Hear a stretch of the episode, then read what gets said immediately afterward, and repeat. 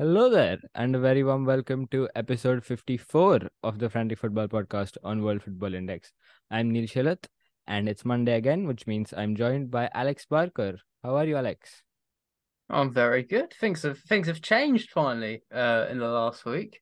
We can we can now stop being coy and reveal Oh, who yes. work in the Athletic. Yes. Yes, big news, big man Alex, but he's still he's still coming to the Frantic Football Podcast, so we're delighted to Oh, have him. it's still one of my favorite things, my man. It's still one of my favorite things. And of course, big congrats to you, man. And yeah, absolute pleasure. And del- really excited to see what you do there. I'm sure, obviously, you'll do amazing stuff. And you've already started off on a great, uh, great note. A lovely video from you there on uh, Caicedo and Chelsea with some stuff on Benfica, which is always lovely to see.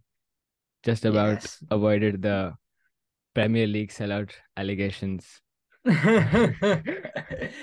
Just about indeed. But yeah, thank yeah, thank you, man. I appreciate your support. Of those, I'm sure there's some frantic few um full podcast listeners who sent their support as well. It was really overwhelming. So uh yeah, but that aside, I am ready to hear Neel about all things molten football. Get into it, please. I want to hear everything.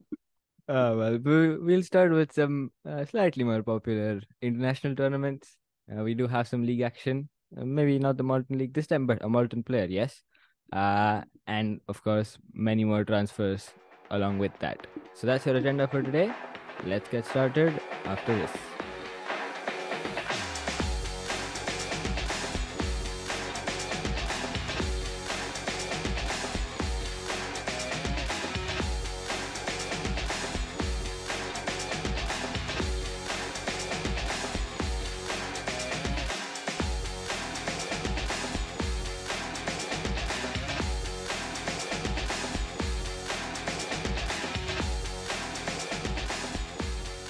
Right, we had two big finals uh, over the weekend in youth football.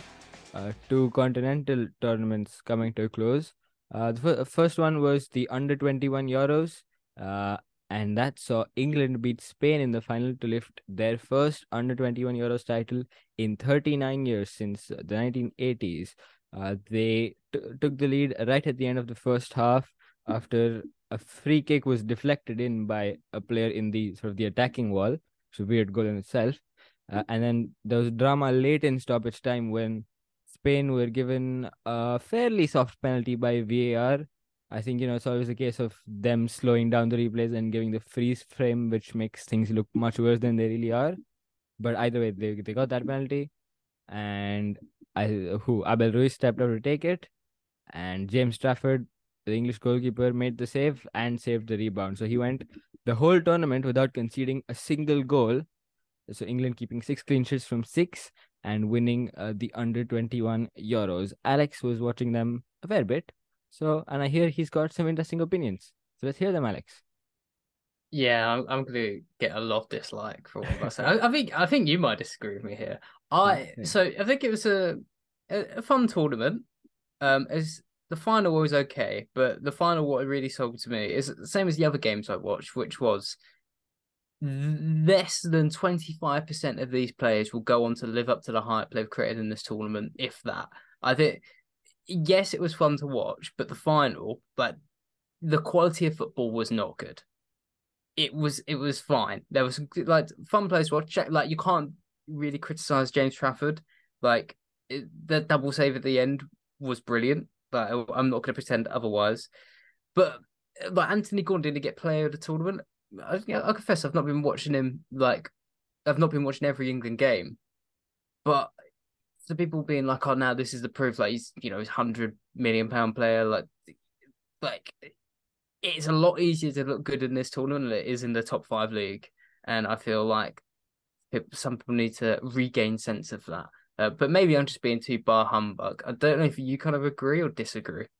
No, no, I see where you're coming from. And I think that is fair because, yeah, you're right. I mean, most of these players aren't going to play for like the best teams, you know, in, in the best leagues. And I, I mean, obviously, that's fine. And like that's not even possible, you know, because you have this tournament every two years, and like if everyone in all of the teams there just isn't enough space in those best club teams for all of them Yeah. to play through their careers with them. So th- th- that's fine. Yeah, sometimes I, yeah, you're probably right. On social media, I think people do tend to overhype um players uh, in these tournaments. But I, I th- and yeah, yeah, I think the main point is it's really difficult to judge the level uh of these players in this like based on solely this tournament because as you say i mean there's so many factors right? And obviously all these youth players all the fact that they're playing for these i mean even in international football it's hard to judge always how good someone is because you know they don't play with that team all the time.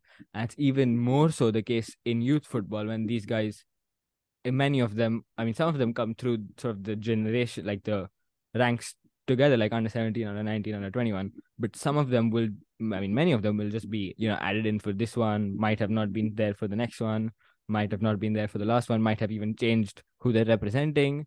So it's it's really tough and i i don't think this i mean you know i mean obviously there are some times when someone absolutely lights it up and is like miles better than everyone else and you're like okay yeah that's a good player but most of the time i don't think you should really use this tournament or tournaments like this to read too much into how good players are but rather i mean you can obviously look at them stylistically and then if someone catches your eye then it's just sort of an opportunity or an indication for you to take a closer look at them because obviously these guys most of them are playing fairly regular senior minutes uh with their clubs. So yeah i mean Yeah, I I, I take your point. I think that's a good way to round out in terms of like a World Cup. You would take like with a World Cup, you view things very differently because tournament football, you know, James Rodriguez, so many different players have been signed off the back of World Cups and then not lived up to it. So you're right, you have that scrutiny with international tournaments. Fill up with youth international tournaments, times it by two or three, and yeah, that that's I think what everyone needs to kind of keep in mind. The you, articulated my thoughts better than I did. Uh, well, on that note, then let's go on to another youth tournament. Uh, that's the under 23 AFCON. Uh, we had Morocco winning the final, beating Egypt 2 1 uh, in extra time. Ultimately, Egypt took the lead in the first half, but then had a player sent off. Morocco scored the equalizer in the second half and won it in stoppage time. On the overall balance of things, I think that's fair. Morocco were the best side uh, in this tournament from what I've seen and from what I've uh, read from people who've been watching it more closely than me. And I th- it's a couple of interesting points to note. One, if I'm not mistaken, there's not a single player in this Morocco squad based in Morocco, certainly not in the lineup that started the final, which is quite interesting. Obviously, this is the under 23 AFCON. So many of these, I mean, almost all of the players have made their breakthrough in senior football. But it's really interesting to see that no one in that Morocco lineup is based locally. There are a fair few in that Egypt side, but no one in Morocco. I think that tells you two things. One, about the quality of the Moroccan league, which is not quite up there uh, in Africa, especially you know throughout the league, as opposed to just some of the best teams, and also the quality of these Moroccan players, this new generation, which is really really impressive. Some real talents in there. Most notably, I'd say Bilal El Khannouss, uh, fantastic player, and he he looked great Oh, yes. in this tournament. So that's Would it not also be a, a point of I I mean I've not looked into it, but I'm going to imagine fifty percent of it that Morocco team has grown up in France or Belgium. yeah that that's also a fair point about the dual nationality. Uh, with yeah, as you say, a fair few of the I, Moroccan uh, what's his name? Zakaria Aboukhlal? Was he playing Abu in it, or was he too old? Uh, he certainly wasn't in the final. I don't think he was in the squad. So he's either too Ah, old or maybe because he's already playing for the national team, they didn't call him up, possibly. Uh, well, no, to be fair, they did call Eze up there. So yeah, that's not the reason, but possibly too old. Anyway, uh, the other thing to mention was the third place playoff, which was an important match because it effectively served as uh, the qualifier for the Olympics and it was Mali who won it. Uh, they were playing their first uh, knockout campaign. Uh, um, obviously, the knockout starting in the semifinals here, so they did have to win this match, uh, and they did. So they'll be in the Olympics after winning on penalties against Guinea, who I believe were making their tournament debut. So that's that from the weekend in the uh, under 23 AFCON. Let's now go on to the CONCACAF Gold Cup, where the quarterfinals uh, were played over the weekend. The big one, of course, uh, USA versus Canada. A pretty dramatic game. Ended 2 2, uh, 1 1 at the end of normal time, and a couple more goals in extra time, and fairly late ones too. Uh, it was uh, the USA who took the lead in the 88th minute, I believe, through was it Brandon Vazquez uh, at his home stadium in Cincinnati? I mean, his club stadium. But then in stoppage time, uh, Steven equalized for Canada from the penalty spot. They took the lead in extra time, but conceded soon thereafter through an own goal. And so we went off to penalties where Vitória was among those who failed to score for Canada uh, as the US won 3 2. So they advanced to the semi-finals. Who else is there? Well, one of the teams are Jamaica. They beat Guatemala mm, 1 0 just about. And so they advanced to the semi-finals. The other big result was uh, Panama putting four goals past Qatar, the uh, sort of the invited side here, and it's it's been quite a tournament for Qatar. Of course, the first games uh, for them under Carlos Queiroz's tenure, and I mean in international football we do see how quickly sort of uh, opinion can sway on teams or sort of you know the, the fan excitement or whatever can change because obviously they play so so less and in in in you know in streaks but not very regularly. So through this international break you, you take a look at how qatar have been. The start was terrible uh, with that loss to haiti uh, and followed by a draw against honduras again not too positive. Um and so you know people were already questioning how how good Queiroz's appointment might be. And then there was that really gritty 1 0 win over Mexico to get through in the group. And then people were like, okay, they've got it. They're playing the Queiroz way now. They know what it's about. And then they immediately go on to concede four against Panama. So it's it's an interesting one and probably not the best way for Qatar to prepare for uh, the upcoming Asia Cup, which is obviously going to be uh, the bigger tournament uh, for them. And the last uh, of the quarterfinals, uh, Mexico beating Costa Rica as you'd expect, 2 0 in that one. So that sets us up for our semifinals. It's the US against Panama and Jamaica against Mexico uh, later this week. So that is that from the Gold Cup. Uh, let's now go on to some league action. Let's start in Brazil, where the big story is Botafogo having a managerial change. Cláudio Caçapa has taken over the league leaders and they don't seem to be slowing down. They have won yet again, uh, this time beating Grêmio 2 0 to extend their lead now to 10 points at the top of the table with 14 games. Remember, they haven't won the title since 1995. So, if they pull this, and they were in the second division as recently as two years ago. So, if they pull this off, this would be quite a story, especially after losing their manager to uh, well to Al Hilal, wasn't it? Who uh have have now signed uh oh god, I forgot his name. How did I forget his name? Let me quickly think. Who have signed Okay, I will quickly look this up. But anyway, the big story is uh, Botafogo, uh, really impressive in Brazil, and also, of course, uh, advancing in uh, the Sudamericana Copa Sudamericana group. So, a really, really impressive season so far for uh, Botafogo. Let's see how they, if rather they can keep this up. Of course, the likes of uh, Flamengo, uh, Palmeiras, Fluminense to an extent in the chasing pack. So let's see if they can hold off that charge as we just pass about a third of the way in the league season. And uh, the previous manager, of course, was Luis Castro, I, I forgot, but he's now at El Nasser, I should correct as well, not El Hilal. Right. Let's go next to Sweden, where we have surprise league leaders as well. It's not Malmö, it's not defending champions Häcken, it's not one of the big Stockholm clubs. It's Elfsborg. They have just taken over the lead ahead of Malmö with a 4 0 win over Kalmar because uh, Malmö suffered a fairly shock, a fairly unexpected defeat to Mjällby. So, uh, with 14 games played, which is close to the halfway point of the season, it's Elfsborg who leading. I've watched some of their recent games. Uh, some fairly impressive stuff from them. Some nice football. Uh, Jimmy Thelin uh, has been in charge of them for a fair few years, and they have been relatively consistent in finishing uh, in the top half of the table and even challenging the the top four, top five. So I think it's you know they're building on success really, and obviously the standout uh, for them this season has been their defense, conceding just ten goals. But they have also scored 34 in 14 games. So really, at both ends, quite impressive uh, have uh, have been Elfsborg, and well, there's much closer title race here. Uh, so let's see how this develops. But they definitely, I mean, leading at the halfway stage, so they definitely are contenders at the very least. They're looking for their first title uh, since 2012 in the league. So uh, we'll keep an eye on that. Right, let's quickly move over to uh, the USA to MLS, where we have a couple of big hitters, rather out of form.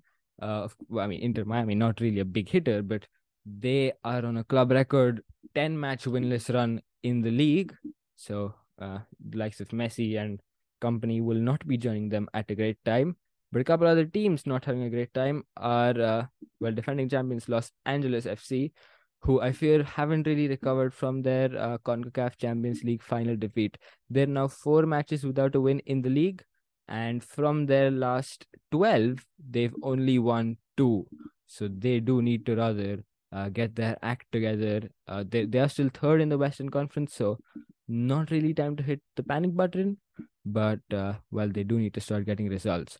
But maybe time to hit the panic button uh, is for New York City FC, who are down all the way in 13th in the Eastern Conference, having won the league uh, or won MLS as recently as a couple of seasons ago, and uh, made the playoffs, of course, last season. But they're out of out of the playoff spots right now, and they only have one win in their last 15 games.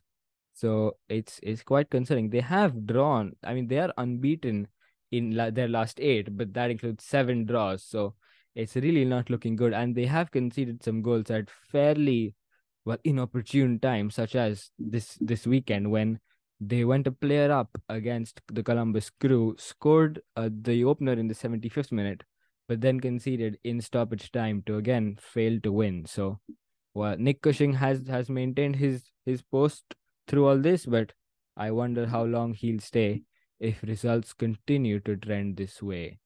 Right, that's that. Let's lastly head over to Saudi Arabia, uh, not to Saudi Arabia, to South Korea, where I mean Ulsan Hyundai are absolutely running away with the league. They have extended their lead this weekend as they faced second place Pohang Steelers and beat them 1 0.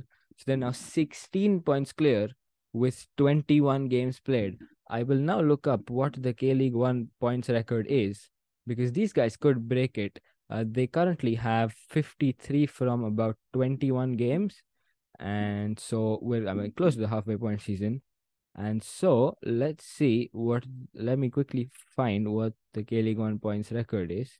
And let's see if Ulsan Hyundai have a realistic chance of breaking it because it's, I mean, I, I, I can't recall seeing such a dominant team in admittedly the few years I have been uh, following the K League.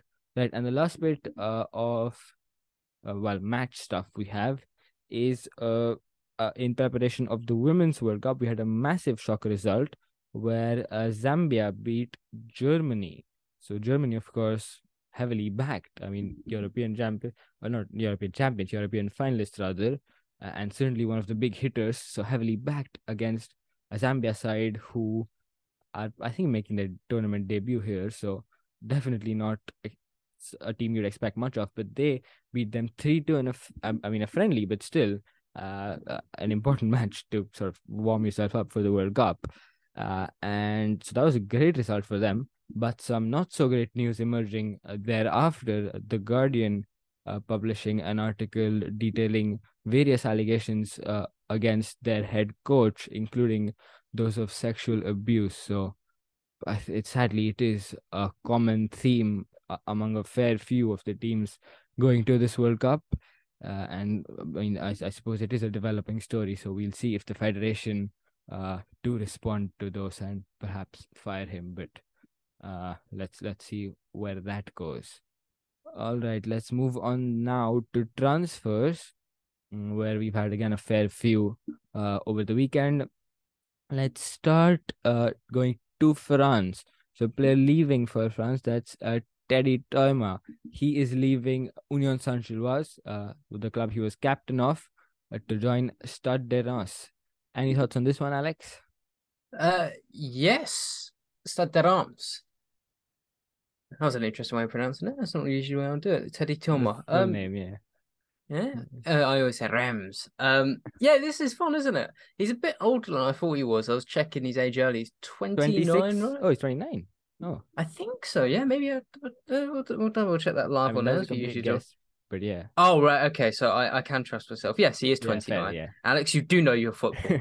uh, uh, but yeah, he's always he, since USG kind of came to the fore. He's been sort of the main guy. Last season, he got like 20 goals and assists. I think he does take set pieces though. Yeah. Um, but he's like he's like the epitome of a football moneyball signing. Like what Molten came in for absolutely nothing. Um, it's been sold for three mil. it's, it's just like it's great business from them. Um, Reims will be an interesting team to watch next season. They've lost Balogun, um, and they tend to always have like one blowout striker every year saves them. Last year it was Balogun, year before TK, and the year before, well, year before that slash year before that was Boulaye Dia, who went to Villarreal. So it's interesting they spent quite a bit of money on a midfielder. Um, so I'll be interested to see who they bring in up front because I think that'll be as key to success as Teuma and Rems uh, as him himself. Yeah, but a lovely player, as you say. Uh, obviously, fair few goals and assists, and with the set pieces that you rightly point out, but also just overall how he helps his side in possession with like ball progression and everything as well. A real, really sort of all action midfielder. So great signing for Reims. Uh, let's move on next to I'm sure a player who we both highly rate, mm-hmm. Enzo Le Fée, moving to Rennes. What are your thoughts on this one? Because I have some interesting ones. Okay, well, I think it's. I mean, from a little bit of a bias perspective, I think this is a great win for Ligue um, to keep a player of his talent in the league. That's fantastic. Uh, I think he's he's not got attitude problems, but I think he's had quite a difficult uh, life growing up. This is kind of more vague memories. Um, he had quite a difficult upbringing, and maybe he's a little bit more of a spiky character, so maybe it's a reason he's not gone to the Premier League. This I you might be able to confirm that. Um, I, I, I believe that's him off the pitch. On the pitch, though, he's superb. Um, he's coming from Lorient, and he's a bit of an interesting player in Zofe because he's typically played sort of a defensive midfielder um, on paper, and that is so he kind of picks up the ball in the first phase. Then he really excels, kind of, I'd say, in the middle third of the pitch. Essentially, he's a great passer. He's good at escaping pressure, but it's his passing that's sort of stunning, really the I guess my problem with the move, Neel, is that Rennes just keep buying lots of talented players, but they don't buy a talented manager, and they have a low ceiling with Bruno Genesio, and maybe Enzo Le Fée won't make huge steps forward in his career before he's he considers leaving the club. Yeah, one thing I'd say about Genesio is he his tactics are throw on as many midfielders as possible on the pitch and see what happens. So from that point of view, it's a good one for Le Fée. But I think honestly he could have stepped up to I mean, as you say, it's great for Liga to keep him, but I think he could have stepped up to a slightly higher level club. I'm thinking uh, like sort of lower Champions League level or maybe Europa League contender or like what three, what four Champions League, and then maybe even in France, like Marseille, I would see it. But obviously, I think there are links to Dortmund, which I think would make sense. You know, because because Rennes is again for young players seen as a sort of a club where you can you know excel and then take a step up from, and I think Le Fée has already done that at Lorient. Like I think he's ready for that step up. So yeah, it's a, it's an interesting one, but a, a good move for I mean in terms of player, a good move for Rennes. Now let's see if they can use him properly uh, and get the best out of him. Right, let's move on to another transfer in France. Lee Kang-in to PSG. Exciting move, do you think? No. well, that's PSG for you. well, yes. Where's he going to play? Is he going to play right wing? Because then, you know, one side you go on back, but the other side you got Lee, Kang In Lee, Lee Kang In, who's, you know, I saw him. I, I think you would have seen him more than me. I've seen him a couple of times in La Liga. Um, I think I've seen him more times actually. He was at Mallorca, right? Yeah. He's, like, he's a fine player. I wouldn't have classed him as PSG quality, so I assume he's like one for the future. But like, look what happened to Fabián and Carlos Soler last season, particularly Soler. Like, if he plays right wing, then I don't think PSG will have the best season ever. If he doesn't play right wing, I don't think he plays in midfield. It depends what Enrique. Hey, This is a you know, it, it, for PSG, this move is likely you know win win. He either does well or they don't care. For Lee Kang In, I mean, it's a gamble in my opinion. Yeah, I agree with you on that one. I I mean, I, I don't think he's an exciting player. Ah, uh, but PSG maybe too quick, too quick a step up.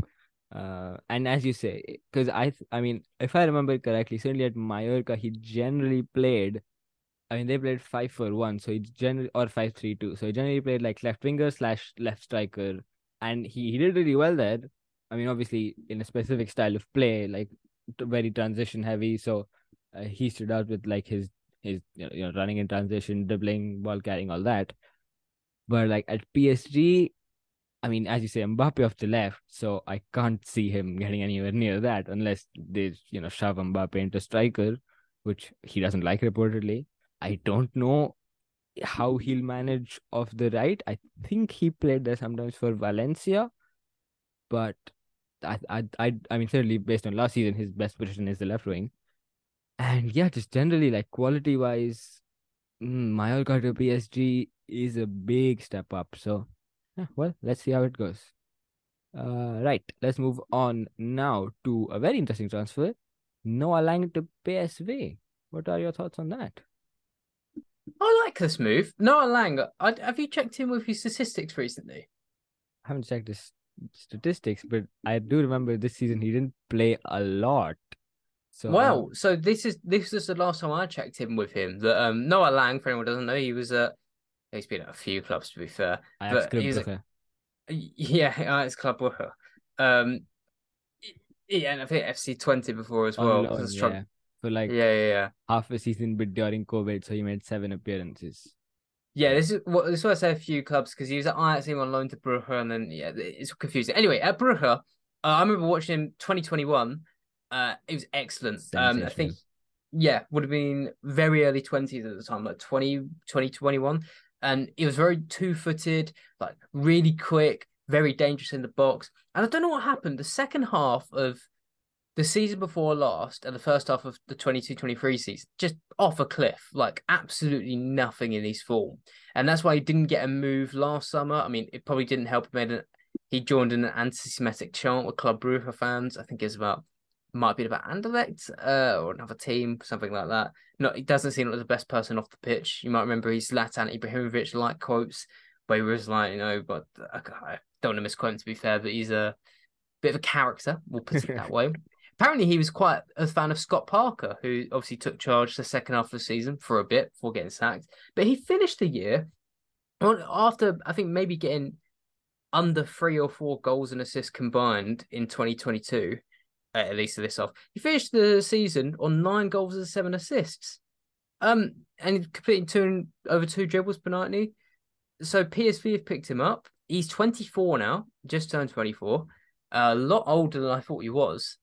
But I think this is actually an interesting move. I know he's just got injured on his first training session, but which isn't great. But I, yeah, I'm happy. I'm happy to see him finally get a move. Right. Yeah. Well, it's. I mean, you know, you mentioned about sort of his character. He, I do remember famously he had a falling out with Erik ten Hag, which is why he left Ajax. Mm. Uh, so that's something to note. And obviously, he's gone to PSV, sort of their rivals. So, yeah. But as, as you say, he has fallen off in Belgium a bit. Like when he first came in, I think especially 2020, 21, and in the second season as well, he absolutely lit the league up and this season it didn't quite work out for him. I do think there was some injury issue. I also think there was a period when maybe under Rik de Mil probably when they didn't play basically with like pure wingers, so it the system didn't really suit him. Um, yes, but... I remember this actually. Yeah, I think it was the second half of you know I said the twenty and twenty two season. If I remember rightly, like he just had no place in the side. Yeah. Um, like he was shifted in up front. It didn't work at all. Uh, Yeah, that is a good point to remember. Yeah. Yeah, so yeah, it's interesting how he does that pace. Of course, uh, interesting to see whether uh, Xavi Simons stays. I mean, I think both of them together would be great, but if he does leave, then Lang is sort of maybe it's like a sort of Uh, replacement. and whatever happens. Ajax v PSV is going to be a lot more oh fun now. yes, most definitely. Ajax fans will despise him. Certainly. Well, that's that's a lovely segue for our next transfer, which I mean, there probably won't be derby matches unless someone gets promoted or relegated, but that is likely because uh, the move I'm talking about is Pepelu to uh, to Valencia. So now this guy was at uh, Levante, who, for the uninitiated, are sort of the big rivals. Uh, one of the big rivals for Valencia. Um, and he signed something like what was termed like a lifetime contract. It was apparently a deal till like 2032. And now, uh, at, of course, last season, you'll recall Valencia just about stayed up in Liga. Uh, Levante missed out on promotion by the narrowest of margins. So they went to the playoffs, were in the final. It was nil nil after 120 minutes of the second leg. And then VAR got involved. And then in the 129th minute, they conceded the penalty, which saw them not get promoted. And now after that, Pepe Lunau has signed for Valencia, uh, their their big uh, local rivals. So I'm I honestly I don't know a lot about him. I haven't seen much about him. He's about 24, I think. Midfielder, left side midfielder, a decent player, I suppose. But the big story, of course, is uh, him changing allegiances like that. So I, if if these two sides do come across each other, probably in the cup, that's certainly going to be something very interesting to watch out for. Right, let's go on now to uh, another transfer. Brenden Aaronson uh, leaving Leeds United for Union Berlin. Thoughts on this one, Alex? Oh, it's a Premier League player. Um, off. I'll, I'll be totally honest with you. Off camera, I was looking at my no notes database. Which for anyone doesn't know, is about a database of about hundred thousand words of Wow. top five league football over the past three seasons. Uh, the last time I mentioned his name in any game I watched was when he was at RB Salzburg. And I just checked his stats. I'm not going to cheat and say I've pretend I've watched him. So I'm just going to say he might be the only player who's played 36 times in the Premier League who I've not got a single thing to say about. so this one's on you, my friend. Oh well, I think what I can say is uh, you probably be better looking at his time at Salzburg, really, because I mean, obviously in the Premier League he was playing for a lean side that weren't that great. Uh, didn't have a great. He's obviously got relegated and manager changed and all that sort of stuff. And yeah, I mean, I guess you know uh, the thing that probably most stood out about him was like his off-ball work rate, probably just because they defended so much. But what one goal, three assists is not. This is the thing as well. Like we're saying, that you could judge him from RB Salzburg. If you judge him at Leeds, like these two teams play totally different football to Union Berlin. Like moving from RB Salzburg to Union Berlin is like moving from the US to the Soviet Union. Like there's nothing in common there. It, well, genuinely though, yeah, it isn't. But yeah, I don't know. I mean, Leeds and Union are, mm, I mean, not even Leeds, but like Leeds under Allardyce and Union maybe slightly similar in the sense that they'll have you know less than fifty percent possession usually. Um, so in that sense, Aaronson's useful, I guess, for his defensive work. But yeah, I don't know. We'll see how it goes. I guess he's uh, he's a fairly talented player. I'm sure. Uh, certainly looked the part uh, when he came to an MLS. But I, I mean, obviously Salzburg was decent, but hasn't really properly, you know, shown in Europe. So let's see how he goes. And obviously, he'll get the opportunity to play Champions League football. So the stage is certainly there. Uh, let's see if he can take it. Right. Uh, next one, uh, Daley Blind to Girona. Thoughts on this one, Alex? Uh, yes. First of all, for uh, talk about David's stunning spell at Bayern Munich. If you're Ah, yes. if you're a football team and Girona come in for your your player, judge them like Brighton. Assume you're making a big mistake because Girona are a very smart team. They had a very good season last year, and I think that's the mistake Bayern Munich. Well, the, maybe it was a mistake for Bayern Munich to buy Daley Blind in the first place, or maybe it was a mistake to sell him. But um, either way, he made one start in the Bundesliga last year. He played a total of 131 whole minutes. Wow. I think it's really good. Um, in, fairness, he won three of the well, in three of the games he played of the four. Um, well, sorry, in total rather, uh, in four games, his defense conceded uh seven goals. Yikes. It's not great. Um, how old is thirty three years old? Yeah, yeah, sample size, of course. Uh, get out of my head. Um, but, yeah, it's thirty three. I'm, I'll be excited to see what Girona do with him. Um, but it's just nice to see he's going to start playing football again. Because my God, he's had a long holiday.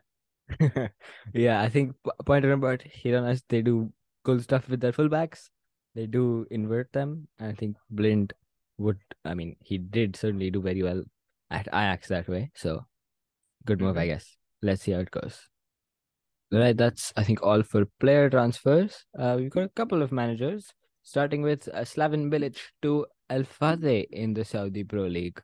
So I think was it last week or a couple of weeks ago when we spoke about how at least I was not that impressed with the managerial quality in the league. uh, and so this is an interesting one to add.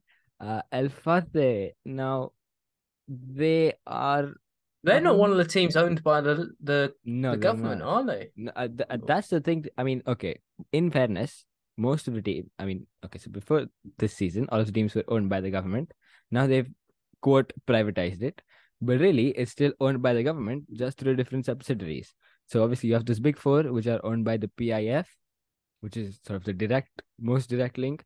But then there's many others, like there's I, I forget which, but I know there's one owned by Aramco.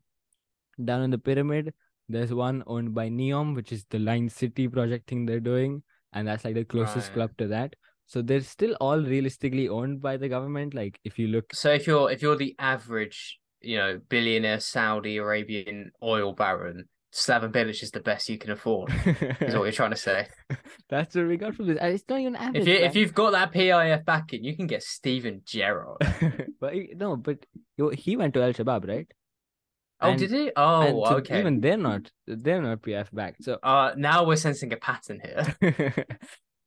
but yeah, the, the point I'm trying to make here is Al Fateh are like a mid-table side, like not really a relegation threatened side. I mean, Slaven Bilic is someone you generally associate with like relegation battles. Yeah, they're you know they're decent. I mean, they haven't finished. They finished like in the bottom, like bottom half, like once or twice in the last ten years. So they oh, finished oh, sixth last year. So they're a pretty decent side. So yeah, I think you can do better than Bilic, man. I mean, you've got a bunch of money. There's one. Well, no, I'd, I'd argue the opposite. I'd, I'd argue if you're Slaven Bilic, you're going to Saudi Arabia with European experience, you want to be going to, for a top team. Oh, I'm yeah. actually uh, like, I, I think both sides can do better. oh, well, great deal then, eh? yeah, uh, both both sides. But what's the what's the opposite of punching? Both sides are punching. Below their weight, is that what you're trying to say? Uh above yeah below like, their weight i guess. that's the right saying yeah. Yeah. Interesting. Right uh let, let's let's move on next to uh the other manager we've got.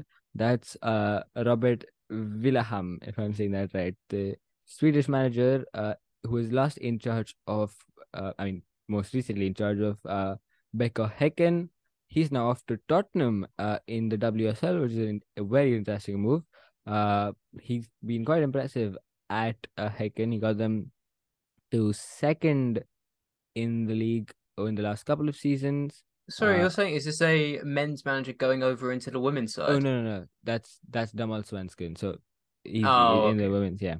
Uh, so with BK Häcken, I mean, obviously the men's team won the league last season and the women's team just about missed out, uh, finishing second. And this season they've been very impressive as well. They look like they're gonna win the, the league. That's the going to be clear. The women's uh, top flight in Sweden.